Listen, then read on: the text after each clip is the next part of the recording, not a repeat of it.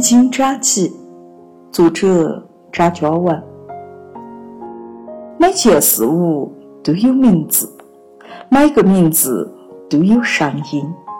你听见声音，脑壳上才有色彩，或者说，它就读出来，意思才会出来。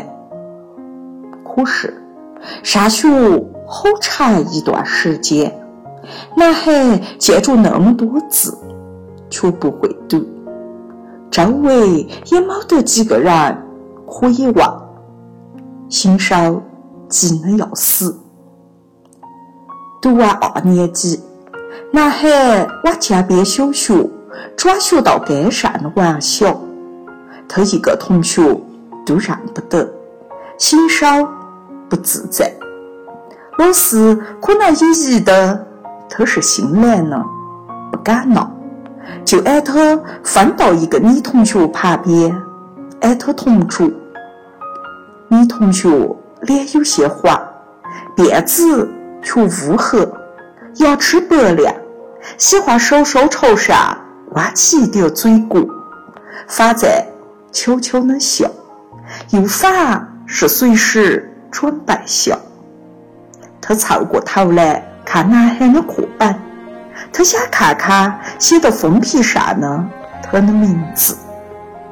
这种事男孩晓得，他打定主意不跟他说话，也不想让得他叫那样。不过他立刻就晓得了他的名字。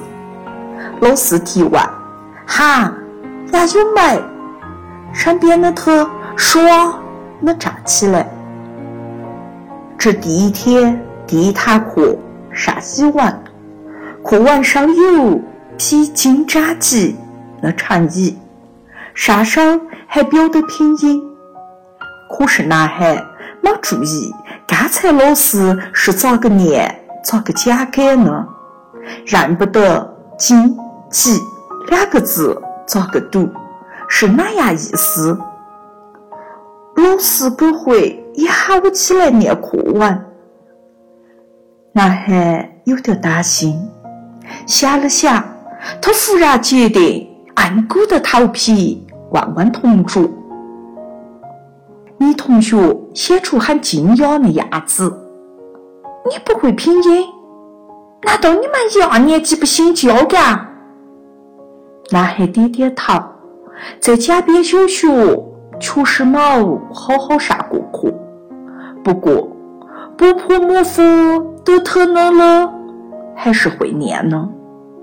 轻声的跟着他读了2遍，算是披荆扎棘记得了，但老师没点男孩。随后男孩发现不懂的字靠的拼音就发有魔力照顾的一样，他的同桌一张口就念出来，好听得很。男孩心生羡慕，下得决心一定也要学会。他还山姆一幕写到标签的报纸上，如果他爹在家，他也会主动拿着课本玩不动的地方。要是往常发老鼠接住猫，接住父亲，他总是要溜。男孩开始看大人的书，读得很慢，因为要查字典。